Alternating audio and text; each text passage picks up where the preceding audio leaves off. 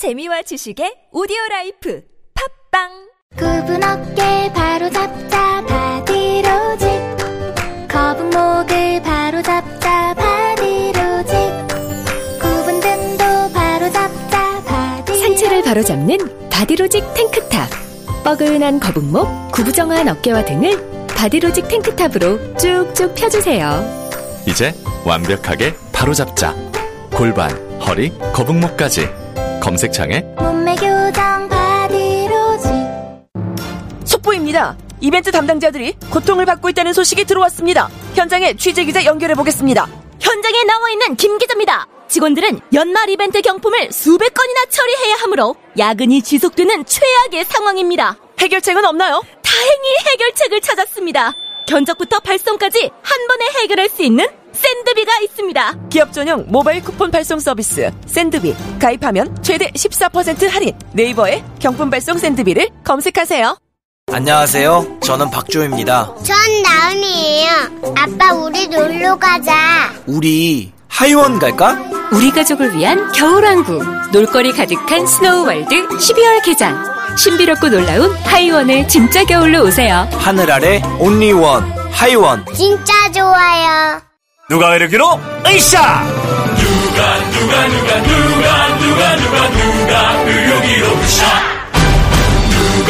안녕하세요. 누가 의료기 모델 정준호입니다. 잘 나가는 청춘들을 위한 누가 의료기로 활기찬 하루 시작하세요. 누가 의료기로 으쌰 잘 나가는 청춘들을 위한 누가 의료기. 잘 만났다 누가. 누가 의료기 Thank you.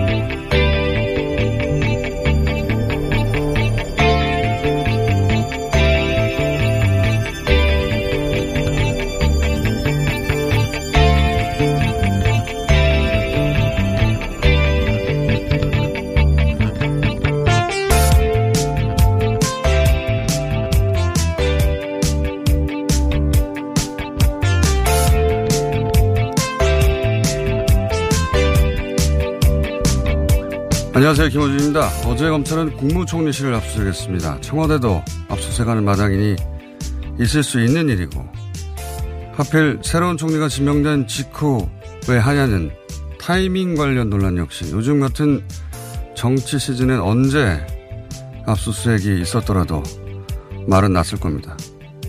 왜 집권 세력에 대해서만 엄격하냐는 볼멘 소리도 물론 가능하나 수사에 어떤 서역도 있어서는 안 되는 거 아니냐는 원론도 당연히 가능합니다. 제가 주목하는 건 그 엄격한 불편, 부당에 대한 검찰의 소신이 검찰 자신에게도 적용되느냐 하는 겁니다.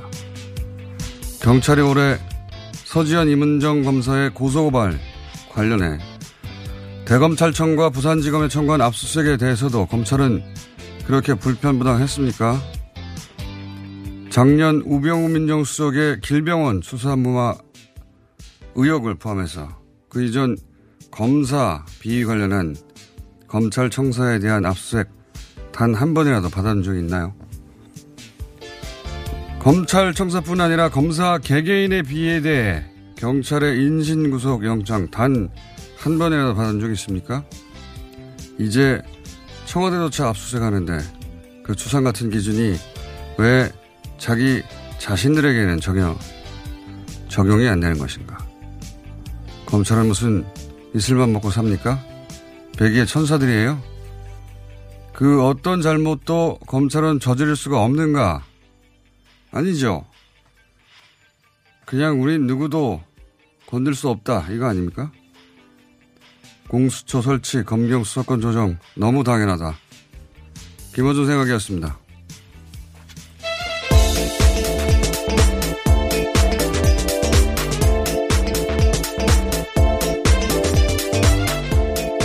TBS의 류밀입니다. 예. 어디든 다 압수수색 할 것 같은데. 청와대도 한 마당이나 네. 당연히 사람들 머릿속에는 아 이제 성역은 없다 이렇게 생각할 텐데 아니에요 있어요. 검찰 청사는 단 한 번도 예, 압수된 적이 없고 왜냐하면 그 영장 청구를 자신들만 할 수 있거든요. 자신들이 할 수 있으니까 자신들이 안, 하- 안 하면 끝이에요. 다 막, 막아버리는 거죠. 경찰이 검찰 관련 뭐 검사 개인에 대한 비수사를 할 때도 있죠. 첩보가 있다든가 제보가 있다든가 또는 검사에게 당했다든가 뭐 이런 일을 쓸 수 있지 않습니까? 어, 그래서 경찰이 그 수사를 하기 위해서 검사 개인에 대한 어, 뭐 영장 청구를 하면 마찬가지로 다 막아버립니다. 단 한 번도 경찰에 신청한 구속영장, 체포영장 발부된 적이 없어요. 건국일에. 단 한 번도. 단 한 사람도 그런 비위가 없었겠어요? 예. 그게 아니죠. 다 막아버린 거죠. 다른 나라는 경찰이 그냥 법원에 영장 청구합니다. 예. 이건 그러니까 제도의 문제입니다. 바꿔야 된다.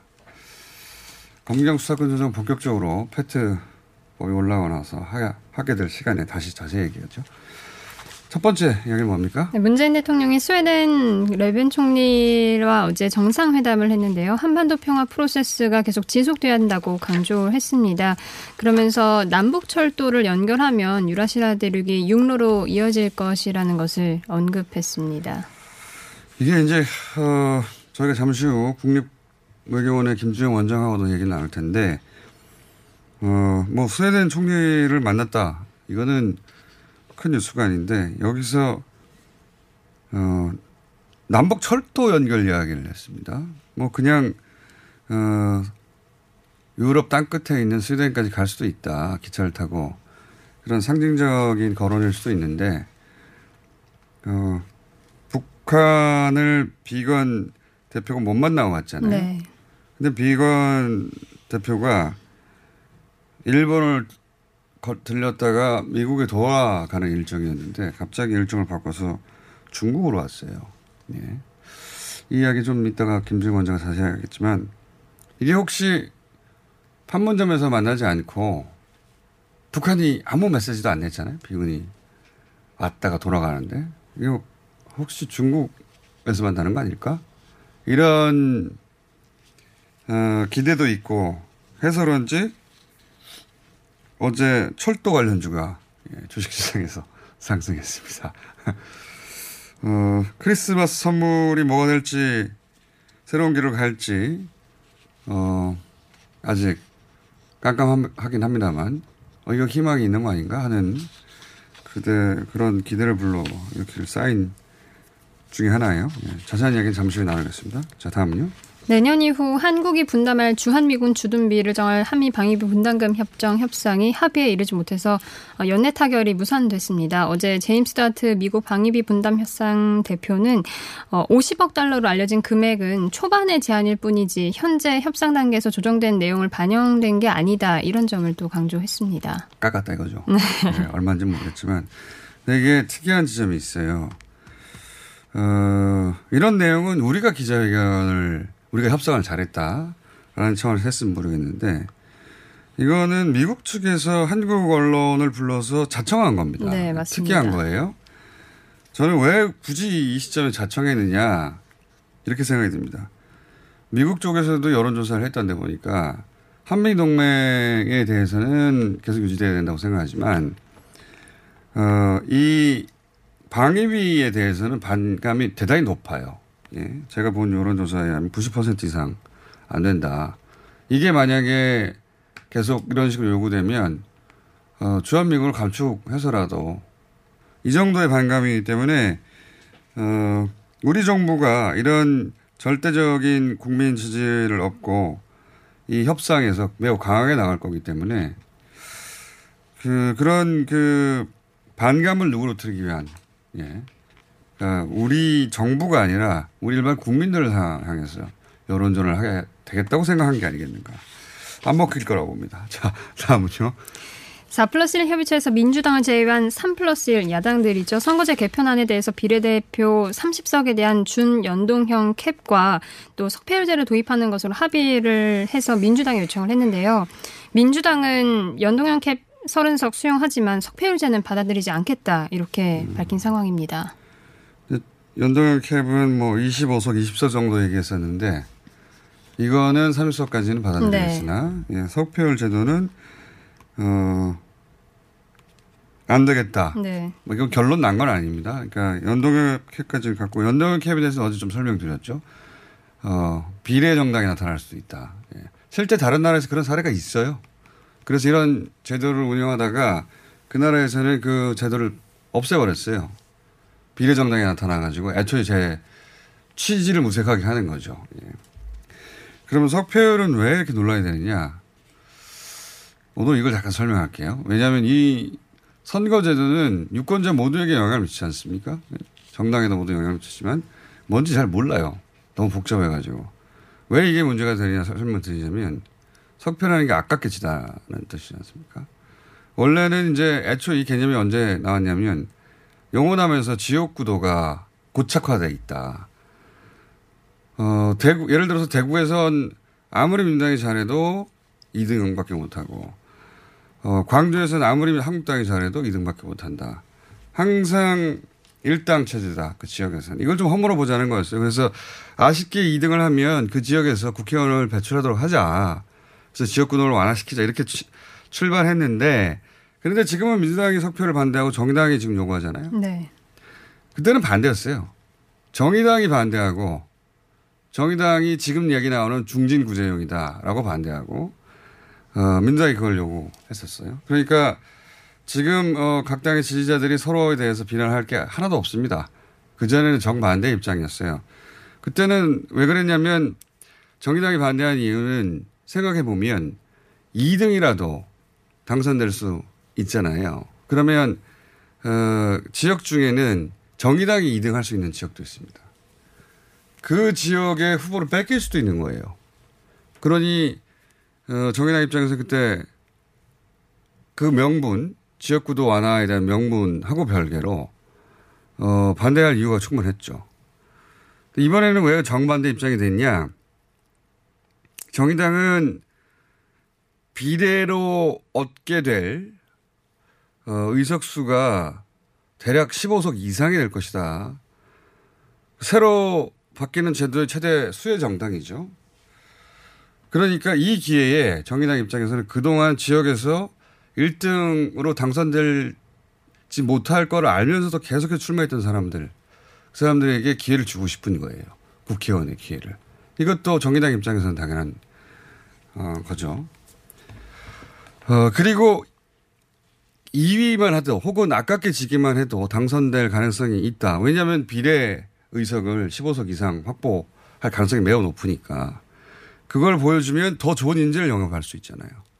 정의당은 그걸 노리는 것이고 당연히 정당 입장에서는 반면에 민주당은 어, 왜 이번에는 반대하느냐?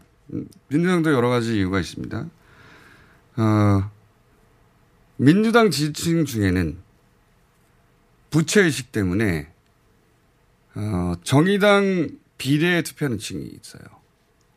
거꾸로 정의당 지지층 중에는 사표 심리 때문에 어, 당선된 가능성이 높은 그나마 가까운 민주당 후보에 던지는 이런 상호 전략 투표층은 계속 존재해 왔습니다.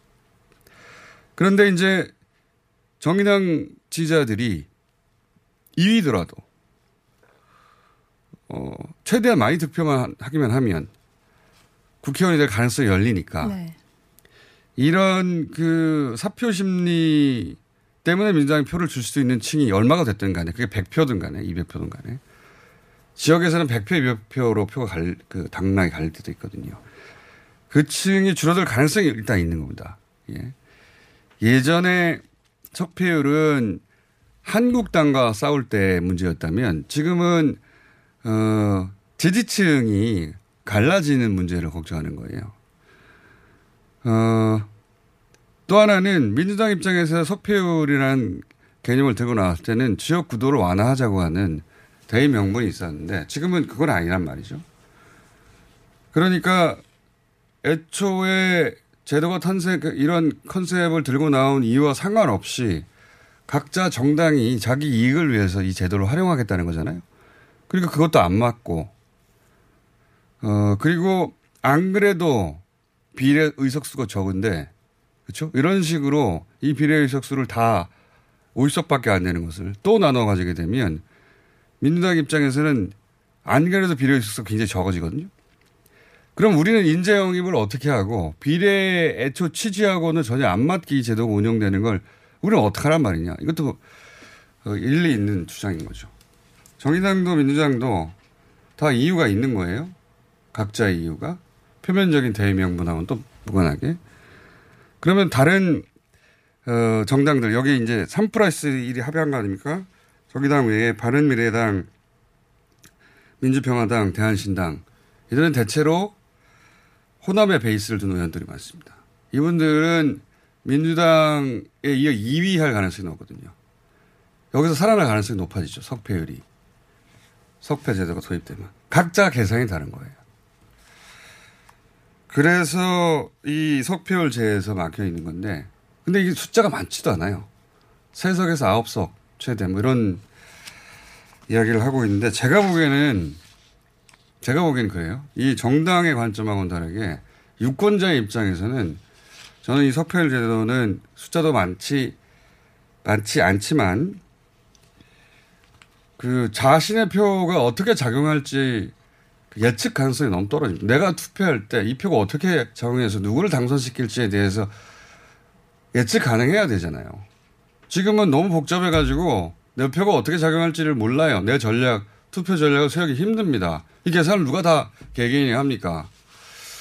저는 이, 이게 만약에 어, 비례의석이 100석 되면 모르겠는데 이게 50석 가지고 여러 당이 나눠 가지는데 이걸 다시 한 번 더 쪼개서 석패까지 집어넣는 건 제가 보기에는 이 정당의 욕심하고는 상관없이 유권자 관점에서 너무 복잡하다. 이렇게까지 해야 되나 하고 싶으나 제가 결정할 일은 아니고 정당 간 합의를 하겠죠. 자, 시간이 많이 됐네요. 어, 하나 뉴스 정도 더 짚을 시간밖에 없는 것 같은데 삼성 노조와해 이 뉴스는 내일 다루겠습니다. 네. 예, 이거 중요한 뉴스긴 한데 트럼프 탄핵 표결이 들어가죠? 네, 그렇습니다. 오늘 이제 지금 찬반 토론이 진행 중이고요. 우리 시간으로 빠르면 어, 8시 반, 1시간쯤 뒤부터. 예, 황교안 대표는 국회 바깥에서 집회를 했죠? 네, 오늘은? 어제도 계속해서 이어나갔습니다. 스포츠 연애 하나 하고 끝내죠. 뭐가 있습니까?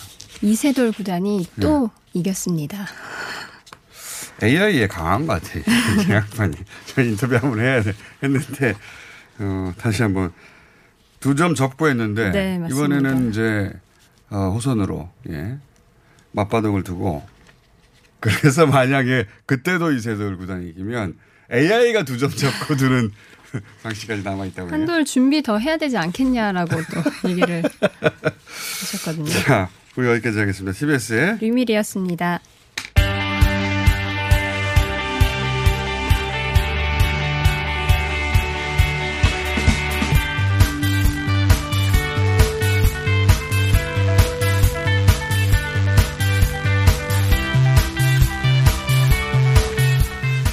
자, 리얼미터의 김주영입니다.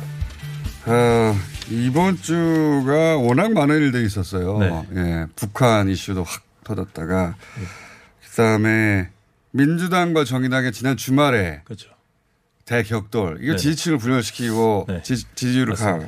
내려앉게 만드는 거거든요. 그런데 또 한국당에서 국회에서의 네, 보수단체 국회 예, 난입 국회 폭행 난입 사건이. 또 있었죠. 그때 아마 수- 그 그래서 한국당도 어, 일간 집계로는 수요일에 어제 많이 네. 빠졌습니다. 20%로 다시 하락을 자, 했고. 그러면 네. 저는 이제 이게 업착지착 했을 거라고 봐요. 네네. 월요일은 민주당이나 정의당이 좀 떨어졌을 거고 당연히. 예.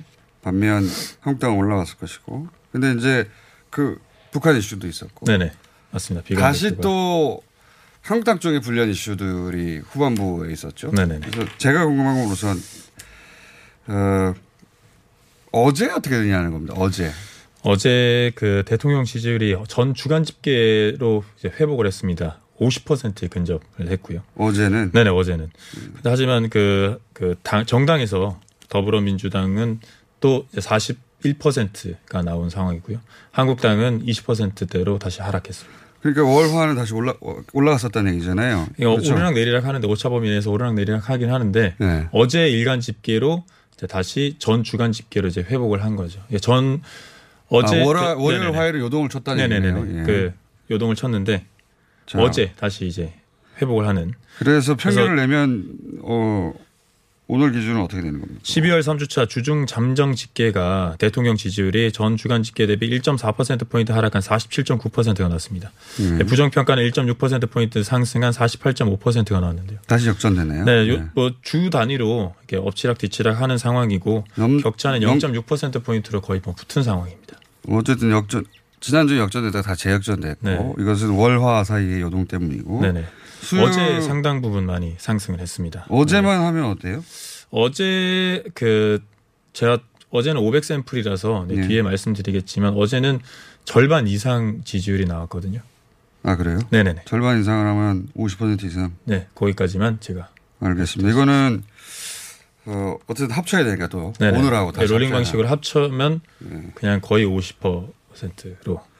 이거 왔다 갔다 하네요. 네, 지금 뭐 사건이 많았으니까. 예, 네. 그리고 뭐 4 플러스 1 협의체 선거법 갈등도 있고 그다음에 하명 수사 감찰 무마 의혹 이런 보도가 확산하면서 이게 그렇죠. 어 언론사의 그 보도량이 3분의 1 이상으로 나오고 있거든요.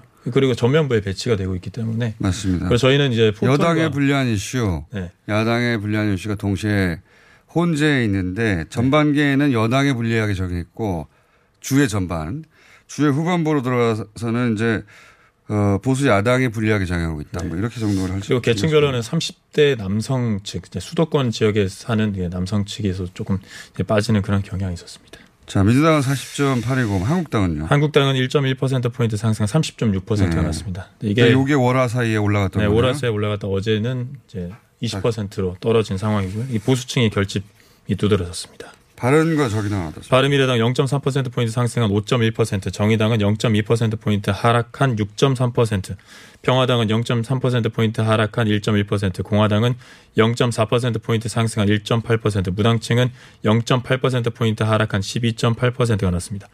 이번 조중조사는 TBS 에러를 리얼미터가 12월 16일부터 18일까지 4월 동안 전국 19세 이상 1,505명을 대상으로 유무선 전화 면접 자동응답 혼용 방식을 실시했고 표본 오차는 95% 신뢰 수준의 플러스 마이너스 2.5%포인트 응답률은 4.5%입니다. 자세한 사항은 리얼미터.net 또는 중앙선거여론조사심의위원회 홈페이지에서 확인하실 수 있습니다. 이거 엎치락 뒤치락 해서 오늘 또 해봐야 알겠네요. 네, 네. 이번 주는 혼전세네요. 사실 그 김진표 그 총리 카드가 있었을 때 보수층에서 네. 상당 부분 이제 긍정 평가가 올랐거든요. 네. 물론 뭐 정세균 의장 전 의장도 그 경제 통이긴 해서 네. 아마 향후 더 지켜봐야 할 것 같습니다. 알겠습니다. 네. 자, 아, 이런 지점도 있네요. 진보층은 조금 더 결집하고 보수층은 조금 이완되고 그런 특징도 있네요. 네. 큰 차이는 아닌 것 같고. 네, 큰 차이는 없고 그리고 중도층도 네. 어, 한아세안 정상회담이 있을 때는 50% 긍정 평가를 결과가 나왔는데 네. 지금은 이제 3주째 거의 뭐 답보 상태인 거고. 알겠습니다. 자, 혼전세다. 네. 그러다가 어제부터는 지난주와 비슷하게 다시 가기 시작했다. 네. 뭐이 정도입니다. 자, 추가로 조사한 것이 이거는 어, 저희가 요청한 건데 뉴스공장에서 리얼미터 요청한 그런 조사가 뭐냐면 어, 지금 조사하고 있는 건 대통령 국정 지지도입니다. 그러니까 대통령이 어, 운영하고 있는 국정, 뭐 정책일 수도 네, 있고 또는 정부 뭐, 예. 포함 다 포함하는 거죠. 정부가 내놓는 여러 가지 정책 네. 또는 뭐 북한 이슈도 있고 또 지금 선거법 이슈도 있고 그런 모든 이슈가 반영된 게 어, 지금 대통령 국정 운영 지지도라면 지지율이라고 표현하죠. 네. 그게 아니라 문재인 대통령 지지율을 네. 따로 어, 조사할 때가 있어요. 네. 선거 예를 총선 같은 선거는 국정 운영 지지도가 아니라 대통령 개인 지지율이 더 영향을 음. 미치거든요. 그래서 올, 올 1월 달에 이 조사를 한번 하고 네네. 왜냐하면 올 그 지방선거 네. 예, 네. 관련해서 올, 아, 지난 1월 때 이랬던가요? 이렇게 연말 연시 한 번씩 저희가. 했었어요. 근데 이제 총선이 있으니까 네. 이번에 다시 대통령 개인 지지율을 조사를 한번 해봤습니다. 네, 개인 지지율이 이, 이 날 국정 지지율은 아까 제가 말씀드렸듯이 50% 이상 나왔고요. 네. 더 개인 지지율은 57%가 나왔습니다. 57%. 네, 6%포인트 국정 지지율보다 더 높은 상황이고요. 네. 어, 임기 끝까지 지지한다는 강한 지지층이 35% 41%로 증가했고. 아, 올 네네. 이게 1월, 예. 올해 1월에 한번 했죠. 네네네. 예. 1월 초에 대비해서 끝까지 지지층이 더 늘었네요, 오히려. 예, 근데 뭐 강한 반대층도 예. 늘긴 했는데. 끝까지 반대층은 그때 20% 정도 된 것 같던데. 네네. 근데 한 6%포인트 약 더 오른 것으로 아, 나왔습니다. 그러니까 지지층과 반대층이 양쪽 끝에서 더 결집한 네, 거예요. 끝까지 지지한다가 10명 중에 어 4명이 예. 끝까지 지지한다. 그리고 4명 중에 1명이 뭐 반대한다. 반대한다는 어 지금은 반대하지만 뭐 지지층으로 돌아설 수 있다라는 양- 약한 반대층도 있고 절대적인 반대층도 있고 그런 상황입니다. 전체적인 지지층은 57.4%이고 거기서 끝까지 지지한다 층은 41%인데 이것은 올 1월에 대비해서 6% 정도 증가했고 네, 다시 말씀드리면 문재인 음. 대통령 개인을 끝까지 지지한다가 57.4% 로 나왔습니다. 아니죠. 41%죠. 끝까지 지지. 41%에서 강한 지지층과 약한 지지층을 합한 게 57%. 그렇죠. 예, 그렇죠. 예. 그렇죠. 끝까지 지지한다는 35% 올- 올해 1월 달에 35%에서 지금은 41% 증가했고 반대로 끝까지 반대한데 역시 어 20%에서 20%에서 26%. 26%로 증가했다. 사실 그 문재인 대통령 이 대통령 당선됐던 득표율과 지지율에 비하면 상당 부분 높은 것으로 나왔습니다. 그러나요? 41%. 41%에서 57%. 지지층이 더 결집한 상태이다. 그리고 전체적으로 지지한다는 57.4%다. 네. 반대하는 39.6%다. 1월 달에 했던 똑같은 질문으로 다시 한번 12월에 해본 겁니다. 네. 자. 개요는요? 이것도 개요해야 되는가요? 이번 조사는 TBS 에러를 리얼미터가 12월 18일 하루 조사했고요. 전국 19세 이상 성인 남녀 501명을 대상으로 유무선 전화면접 자동등 홍련방 실시했고 표본 오차는 95% 신뢰 수준의 플러스 마이너스 4.3%포인트, 응답률은 5.4%입니다. 자세한 사항은 물론 리얼미터.net 또는 중앙선거여론조사심의위원회 홈페이지에서 확인하실 수 있습니다. 리얼미터의 김주영이었습니다. 감사합니다. 시더 시더. 아빠 발톱 너무 두껍고 색깔도 이상해. 이 녀석 그럴까봐 내가 케라셀 네일 준비했지. 갈라지고 두꺼워진 발톱 무좀이 싹 사라진다고. 미국 판매량 1위 600명 임상 실험을 거친 전 세계 48개국 손발톱 케어 압도적 지배자 캐라셀 네일. 2주 후 달라진 손발톱을 경험할 수 있습니다. 네이버에서 캐라셀 네일을 검색하세요 박지희 씨, 코업이 또 완판됐네? 재구매가 많아서 그런 것 같아요.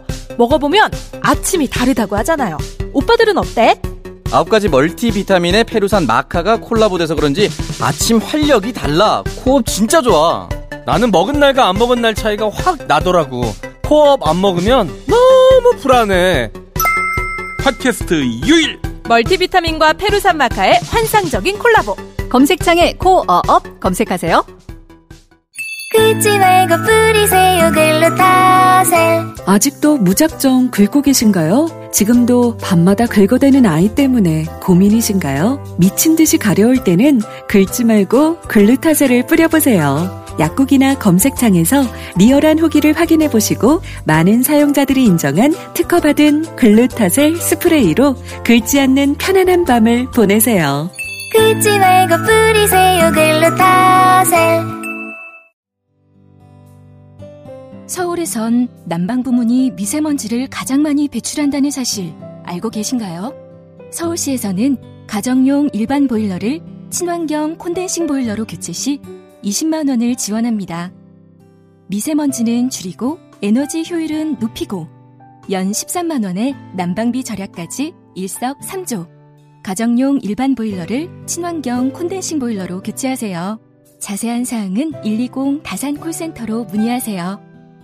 이 캠페인은 서울특별시와 함께합니다.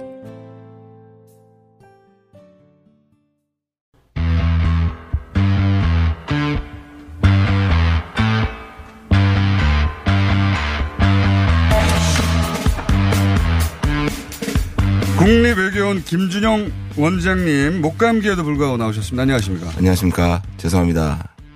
제, 아니 본인이 아프신데 죄송하실 거예요. 아 그래도 아프면 안 나와야죠. 이 한반도 난기류처럼 제 목소리도 난기류입니다. 네. 아 이거 전혀 다른 분 같은 느낌입니다. 그럼 예. 다른 사람으로 소개해 주시죠. 예. 하고 싶은 말 다 하게. 김준현.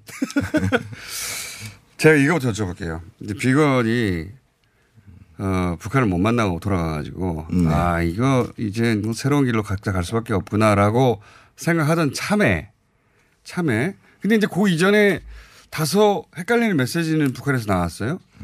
그 크리스마스 선물 그러니까 조용히만 하면 예 우리 자극 안 하면 크리스 크리스마스 어 선물로 이렇게 ICBM 발사하지 않고 넘어갈 수도 있어 이런 말 했잖아요. 그렇죠? 어, 왜 저러지 북한이? 그럼 뭐 내려올려나 했는데 안 내려왔고 그래서 아 이거 안 되나 보다 했는데 비건이 갑자기 중국을 갔습니다. 네. 이 중국으로 간 게 혹시 북한이 어, 미국 쪽 애를 태우다가 판문점 뻔한 판문점이 아니라 중국 쪽에서 만나는 게 아닐까? 이런 추정도 가능하지 않습니까? 그 상황이 어렵다 보면 또 우리가 간절히 원하다 보면 이제 희망적 사고를 하는데요. 예. 그럴 수도 있 그럴 수도 있는 가능성이 있는 것이 사실상 비건이 왔을 때는 사실 맨 땅의 헤딩이었거든요. 예. 그렇죠. 왜냐하면 뭔가 약속된 게 아니라 예. 사실상 이제 ICBM 발사 가능성이 있으니까 그건 막으려고 온 거 아닙니까? 그렇죠. 그리고 트럼프가 그 정보를 받고 우리 대통령한테 전화를 했었단 말입니다. 예, 예. 거기에서 우리 대통령의 의견을 물었을 것이고 예. 우리 대통령은 그냥 여기 와서 바로 예. 왜냐하면 북한이 미국이 계속 연락을 해도 북한이 안 이- 받아주고 있다는 이 거니까. 전화를 안 받는다는 거. 미국 사람들이 예. 계속 얘기하는 건 그 전화기를 안 든다는 표현을 계속했었거든요. 예. 그러면 와서 여기서 바로 만나라 적극적으로 지난번에 예. 그러니까 북한의 진정서를 보여주라는 거 아닙니까? 그렇죠. 와가지고. 예. 그만큼 이제 원한다, 대화를 원한다는 걸 보여준다는 것이었기 때문에. 근데 또 북한은 판문점에 한 번 나왔죠. 예. 스톡홀름에 한 번 나왔단 말이에요. 예. 미국의 셈법이 바뀌지도 않았는데. 예. 근데 또 어떤 약속 없이 또 나오기는 부담스러울 그러니까 거예요. 비건이 우리 선물 리포터를 이런 거라고 미리 언제를 한 것도 아니고. 아니고. 예. 그렇기 때문에 부담스러웠다면 혹시 베이징은 그보다는 부담이 적었기 때문에 그렇죠. 만날 가능성은 있지만 그보다는 제가 네. 보기에는 지금 중러가 그 유엔 제재 부분에 예. 대해서 완화해 주자는 얘기를 철도 풀어줘라 이런 거 남북 철도. 그다음에 중국과 러시아도 만약에 북한이 ICBM을 쏴버리면 예. 지금까지 모든 능이 수포로 돌아가게 되고 예. 자기들도 곤란해진단 말이에요. 저는 이 중로가 갑자기 뜬금없이 이 시점에 철도 풀어주라 한 얘기도 심상치 않았거든요. 이 뒤에서 뭔가 얘기가 오가는 거 아닌가 뭔가. 그렇죠. 남북 남북 철도는 면제 사항으로 하라고 그랬고요. 예. 그- 어제 근데 또 또 스웨덴 대통령이 갑자기 스웨덴까지 철도 간다 이 얘기를 또 네, 하셔가지고 철도주가 폭, 폭등했어요. 그렇습니까? 어제 아니, 시장이 반응한 거죠. 네. 사인을 읽은 거죠. 뭔가 좋은 일이 있는 거 아닌가 이렇게. 물론 이건 합의 합의할 수 있는 시간도 없었고 사실 없는데요. 네. 하나의 북한을 끌어들일 수 있는 유인으로 던져지는 측면은 좀 있을 수 있겠죠. 그래서 어 비건을 안 만나서 아 이건 이제 어떻게 해야 되나 이제 새로운 길로 가는 당장 안 쏘더라도 북한과 미국과의 관계는 어 어렵게 되나 보다 했는데 또 그게 아닐 수도 있다는 희망도 약간 가지고 옵니다.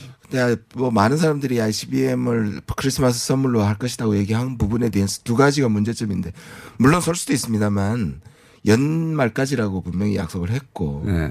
그다음에 북한이 바로 ICBM을 쏘기보다는 아직까지 판을 완전히 깬, 깬다는 얘기는 안 나오기 때문에 네. 그 부분에 대해서는 기싸움을 당분간 더 할 것 같다는 생각이 들거든요. 저는. 여기서 문제는 김정 그 북한식 표현으로 하자면 존엄 예 김정은 위원장이 연말까지야 네. 라고 말을 했잖아요. 네. 그때는 현명한 전략이었을 였던 것처럼 보이는데 사실은 그 미국은 내년 2월 3월 대선에 맞춰서 대선 레이스가 시작되는 데 맞춰서 정치 일정이 돌아가지 않습니까? 트럼프는 연말이라고 김정은 위원장이 말했다고 해서 이 일정이 있는데 거기에 맞춰줄 수는 없는 거잖아요. 그렇죠. 근데 북한도 그건 모르진 않잖아요. 국제 정치에서 원래 그렇게 red line이나 데드라인을 하는 거는 굉장히 전술적으로 바보 같은 짓이거든요. 왜냐하면 그러니까. 자기도 묶이기 때문에. 근데 이제 그 정도 압박으로는 압- 그 하노이만 됐으면 이게 문제가 없어요. 문제가 없죠. 예. 근데 하노이가 안 되면서 이게 쭉 연말까지 가버리고 북한도 딜레마에 빠진 거잖아요. 맞습니다. 네. 맞습니다. 딜레마에 빠졌습니다. 이거 2월 3월 되면 뭔가 기회가 있다는 건 부- 그들도 아는데 그렇다고 말한 걸 물릴 수는 없잖아요. 어떻게 합니까 이거? 근데 북한으로 봤으면 이렇게 해석할 수 있죠. 그 사이에 나오면 다행이지만 제가 보기에는 전원회의 앞으로 이제 12월 말에 있을 전원회의하고 네.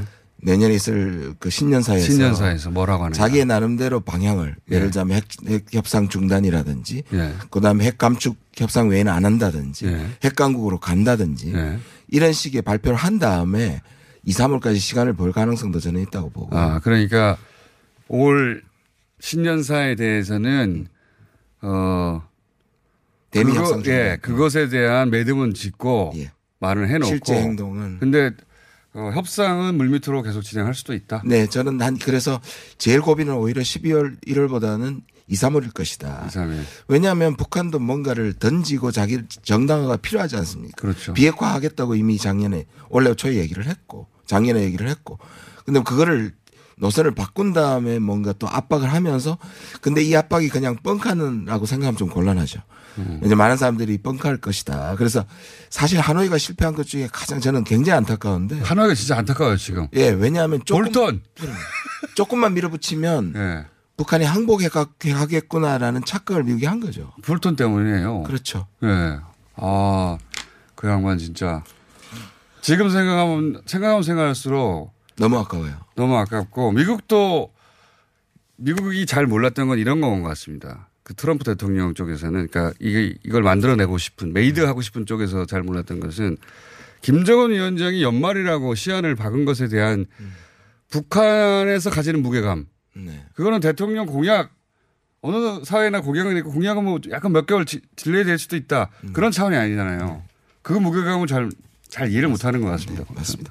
제가 꼭 말씀드리고 싶은 게 뭐냐면 그 당시에 이제 영변이 영변에 씌워졌던 프레임이 뭐였냐면 고철덩어리였던 거거든요. 네. 영변은 아무 필요 없다. 네. 근데 미국이나 대부분 전문가들은 50%냐 75%냐 사이의 이견이지 네. 이게 쓸모없는 고철덩어리라는 건 사실상 상식적으로 이해가 안 돼요. 말도 안 되는 거죠. 예. 지금도 보면 동창리 그 부순다 그랬을 때 미국에서 그 고철덩어리라 그랬는데 지금 동창리에서 하고 있지 않습니까? 그러니까요. 그러니까 그때 받아냈더라면 그 지그프리드 해커라는 박사의 예, 예, 유명한. 국가를 방문하고요. 제가 지, 지난주에 만났을 때 영변에 대한 실수 네 가지를 얘기를 아, 하더라고요. 이- 그 해커 박사도 만나실 수 있는 이제 국립외교원의 원장님으로서. 그전에도 만났습니다만. 예. 첫 번째는 북한의 플루토늄이 오래됐다고 얘기하는데 세계에서 가장 최신이라는 거예요. 어. 상, 비교적으로. 미국, 미국에 있는 어떤 플루토늄보다 최근 거다. 왜냐하면 북한이 핵 개발이 늦었으니까. 최근에 했으니까. 두 번째는 수소 폭탄을 개발하려면 플루토늄 장치가 있어야 된다는 거예요. 네. 그러니까 만약에 영변을 폐기했으면 수소 폭탄에 대한 걱정 안 할 수 있단 말이에요. 네. 세 번째가 북한이 다른 데다가 농축 우라늄을 숨겨놨다고 하더라도 여기 영변에 있는 것들을 살피면 북한이 어느 정도 가지 있는지를 추정할 훨씬 정확하게 음. 추정할 수 있다. 그럼 네 번째는 지금까지 말만 무성했지만 영변을 가져왔더라면 비가역적 조치가 비로소 된 거다. 그렇죠. 이 네 가지를 놓친 것은 정말 미국이 바보 같은 짓이죠. 아니 볼턴이 더 얻어내느라고 영변 아무것도 아니라는 식으로 협상 태도를 그렇죠. 취해가지고 그때까지만 하더라도 북한은 영변을 내놨잖아요. 그렇죠. 그, 어, 근데 그냥 상식적으로 생각해도 준 걸 받고 나서 더 요구를 해야지. 그러니까요. 준걸 안 받고 더. 하는 이게 이게 이상. 이게 얼마나 이 안타까운 일입니까? 볼턴 때문이에요. 뭐 물론 최종 결정은 트럼프 대통령이 당시 국내 정치적으로 불리하게 몰려가지고 그랬었죠. 그렇죠. 예, 청문회 때문에. 청문회가 있었고 뮬러 네. 특검의 보고서를 발표를 앞두고 있었죠. 그렇게 또 따지면 미국 민주당이 미워요. 미국 민주당이 하필 그날을 골라서 했잖아요. 아마 골라서 했을 가능성이 아, 크죠. 정말. 근데 북한도 그때 잘못한 게 뭐냐면 그게 지금 행동과 관련이 있어요. 왜냐하면 북한은 그때 쫓기니까 자기와 타협할 거라고 반대로 생각했습니다. 정말로. 근데 지금은 탄핵이니까 그때보다 더 쫓기잖아요. 네. 그러니까 북한은 이렇게 생각할 거예요. 과거 같았으면 쫓기니까 할 거라고도 볼 수 있지만 한 번 당했기 때문에 확실히 뭘 주지 않으면 북한은 그때처럼 선뜻 나서지 못하는 하노이는 크게 당했죠. 기차, 열차 타고 60시간인가요? 그렇게 갔는데 돌아가 이렇게 된 거 아닙니까? 네. 이게 이해는 갑니다. 그리고 어 미국의 정치 일정 또 하나 이해가는 건 미국도 이해가는 면이 있어요. 네네. 북한이 연말이라고 그래서 연말이라는 게 뭐 1월 1일하고 무슨 다른 날입니까? 사실상 아무것도 안 합니다. 연말에는. 저 정부도 거의 쉬는 상태고요. 그런데 이제 크리스마스 holiday. 자기들은 대선 일정이 있는데 연말이라고 했다고 한 두세 달만 연기해 주면 자기들이 대선 일정 맞춰서 큰 이벤트 하면 좋은데 이렇게 자기들도 이해 안 가는 거죠 미국에서는 이게 근데 무- 미국이 북한을 잘 모르는 것이 북한이 이런 모든 걸 겪고 나서 이제 미국은 이렇게 얘기하잖아요. 일단 나와라. 일단 만나자. 네. 우리는 뭐든지 얘기할 준비가 돼 있다. 이러면 북한이 이러는 거예요. 지난 1년 반 동안 그 소리 했다. 그 말도 확실- 맞는 말이죠. 그렇죠. 확실하게 뭘 줄 걸 얘기해 또 나가지. 나가서 네. 뭘 얘기하자는 거냐 이렇게 얘기하는 거예요.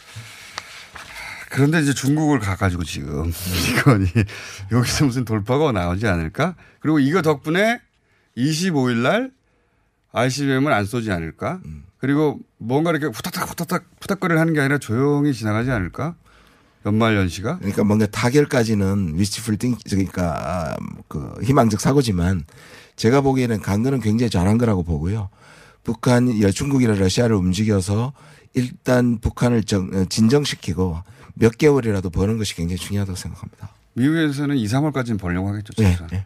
근데 북한이 그렇게 할지 안 저는 할 할지. 가능성이 있는 것이 근데 그 사이 아무것도 안 한다는 게 아니라 로켓 발사라든지 SLBM이라든지 네. 또 세원 원추력 실제로는 발사는 안 하지만 네. 엔진 시험을 한다든지로 계속 압박할 가능성은 있는데 근데 ICBM을 딱 쏴버리면 그것이 일본을 넘어서 태평양까지 날아간다면 그게 탄두를 실지 않아도 예. 그거는 이제 레드라인이라고 볼 수 있어요. 그거는 관계가 복원하기 힘들죠. 네. 트럼프 대통령이 선거가 있는데 북한이 그렇게까지 했는데 뭔가 그 계속 대화하자 그러면 그러면 굴복한 것처럼 보이기 때문에 트럼프 대통령 세게 나올 수밖에 없죠.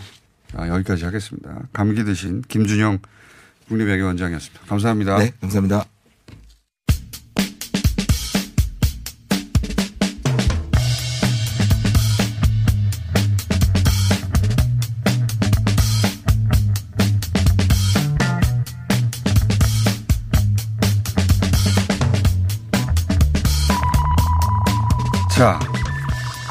어, 부동산 대책이 다시 나왔습니다.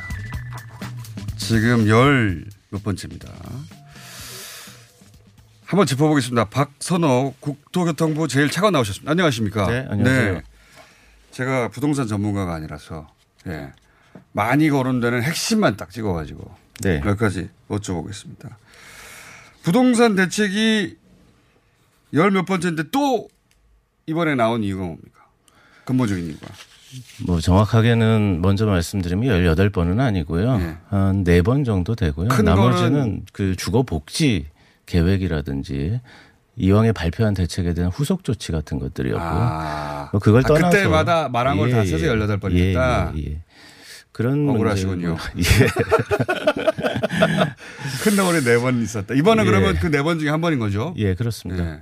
예. 그럼 네 번째. 그 사실은 지금 일어나고 있는 서울 지역의 어떤 집값 불안 문제의 원인을 좀 살펴봤습니다. 예. 정부가. 근데 실제 거주하려는 목적이 아니고 전세를 끼고 집을 사두려는 투자, 어, 그게 갭갭 투자라고 투자. 그러죠. 그게 굉장히 많이 늘어나고 어, 다시요? 있었고요. 그걸 예. 줄어든다고 했다가 다시 늘어나기 시작했어요? 예, 예. 다시 늘어났습니다. 그래서 어, 강남 같은 경우에는 한 64% 정도가 전세를 끼고 사는 투자였고요. 음. 우리가 주요 그 서울의 아파트 단지들을 조사를 해보니까 좀 오래된 아파트는 주인이 실제 거주하는 비율이 한 30%대. 어. 어, 그리고 새로 지은 아파트조차도 한 50%만 실제 주인이 거주를 하고 있습니다. 그러니까 어. 실제 주인은 따로 있고 그 사람은 투자를 하고 어. 세를 놓고 있다는 네. 얘기가 되겠습니다. 그래서 갭 투자가 그런 식으로 많이 있고 어. 또 우리나라 그 주택 보유세 부담이 낮다는 얘기가 많이 있지 않습니까? 그렇죠. 한 20억 원 정도 집을 갖고 있어도 연간 보유세가 한 400만 원 정도 되는데요. 네.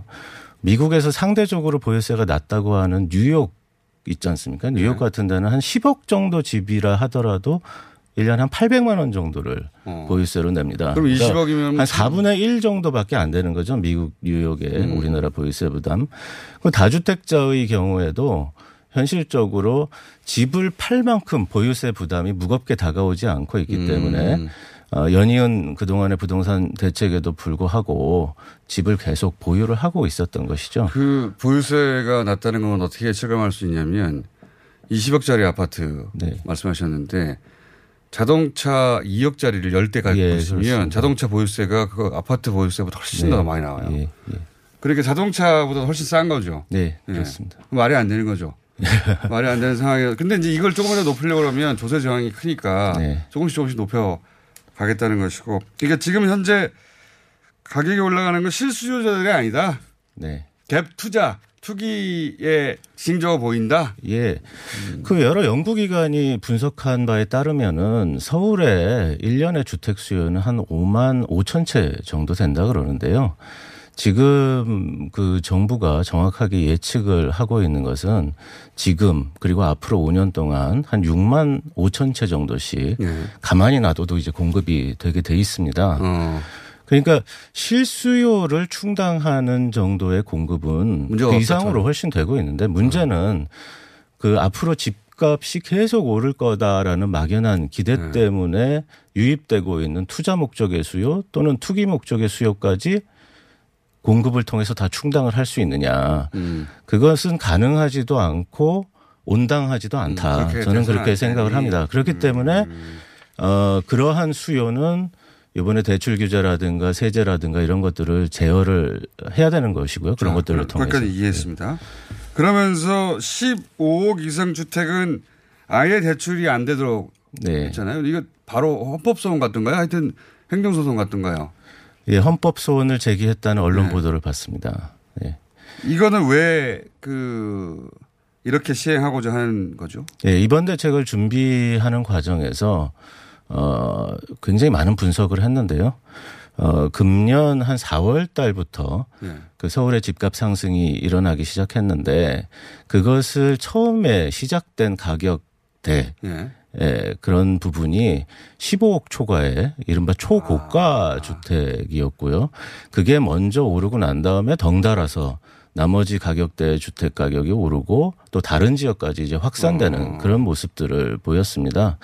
그렇기 때문에 저희가 보기에는 이 부분이 아까 앞서 말씀드렸던 갭 투자라든가 뭐 이런 투자적 목적의 수요들이 많이 유입되는 부분이기 때문에 주택담보대출 제한 조치를 통해서 먼저 안정을 시키게 되면 다른 지역까지 다른 가격대까지 이제 파급될 수 있다고 본 것이고요. 이게 가격을 선도했기 예, 때문에. 예. 그 우리나라 자금의 부동산 시장으로의 쏠림 현상이 너무 심합니다. 우리 경제의 건전성 관리 차원에서도 좋지 않기 때문에 이런 부분들을 좀 제어를 할 필요가 있다고 봤고요. 헌법 소원 들어왔습니다마는 우리나라 헌법 재판소가 어, 주거 안정을 위한 어떤 정부의 정책이라든가 제도에 대해서 상당히 폭넓게 재량을 인정하고 어, 있는 입장을 계속 보여왔습니다. 그렇기 때문에 주거 안정, 집값 안정이라는 공익 차원에서 어, 제안을 하는 것은 이 정책적 예, 수단은 합당하다 예, 이렇게 볼수 합헌일 있겠습니다. 가능성이 높다라고 이제 네. 물론 뭐 거기서 결정하겠지만 네. 한 가지 여쭤보겠습니다. 종부세 어, 집한 채밖에 없는데 뭐 이익도 나가기 시작했어요 보수 언론에서 종부세는 어, 얼마나 인상되고 그러면 자기 집의 기준으로 보자면 얼마 이상일 경우에 신경 써야 되는 겁니까? 이게 종부세를 설명해 주시죠. 종부세 인상. 1주택자인 분들의 경우에는 식, 어, 9억 네. 원을 넘는 주택을 보유하는 경우, 이건 공시가격입니다. 공시가격. 9억 원을 넘는 주택을 보유하는 경우 1차적으로 종부세 네. 대상이 되고요. 그 다음에 2주택 이상의 경우에는 6억 원을 넘는 경우에 그러니까 자기 집이 한 됩니다. 채밖에 없는 일반 서민 같은 경우는 자기 집이 공시지가로 9억 원 이상이냐. 예, 예. 그리고 뭐 매매가로는 한 10억 정도 되겠네요. 그, 그 정도. 한 12억에서 13억 정도 그 됩니다. 정도입니까? 네. 그러니까 자기 집이 12, 3억 정도 된다. 그러면 종부세가 얼마나 더 늘어나는 겁니까? 어, 종부세하고 네. 일반적인 재산세를 합쳐서 전체적으로 이제 보유세 부담을 네. 계산을 하게 되는데요. 어, 9억 원 미만의 주택을 갖고 있는 1주택자분들의 경우에는 실질적으로 뭐 한 자릿수를 넘지 않는 종, 저 재산세 부담 증가가 있을 거고요. 네. 한 자리를 하면 뭐한한 장짜리 5% 1억짜리도 있잖아요. 아닙니다. 한 3%에서 저희가 여러 가지 분석을 해보니까 아, 3%, 3%, 5%, 뭐 100만 원 7%. 냈다면 103만 원이 된다는 예, 얘기네요. 예. 네. 그 정도 나오는 것이고요. 이제 어, 그 구간을 넘어서는 이제 종부세 대상자의 경우에는 어, 공시가격 현실화의 효과까지 좀 더해지기 때문에 에, 부담이 좀 늘어날 수 있습니다. 뭐 백- 예. 예를 들어서 100만 원이었답니다. 계산하기 쉽게. 어, 100만 원, 그러니까 어, 100만 원이었다면은 아마 한 120만 원 정도 늘어날 그거밖에 안 거고요. 늘어나. 좀더 올려야 되는 거 아닙니까? 아, 아니 근데 그 그렇지가 않은 것이요. 어 보유세 전체 부담을 봤을 때 아까 말씀드렸던 지금 400만 원을 내던 경우 20억 원 집을 갖고 있는 경우에 내년에는 한 620만 원 정도로 아, 늘어나게 620만. 됩니다. 그리고 다주택자의 경우에는 차관이 엄청난데요. 한번 더 나오셔야 되겠는데요. 다주택자는 지금 두 채 집을 갖고 있어서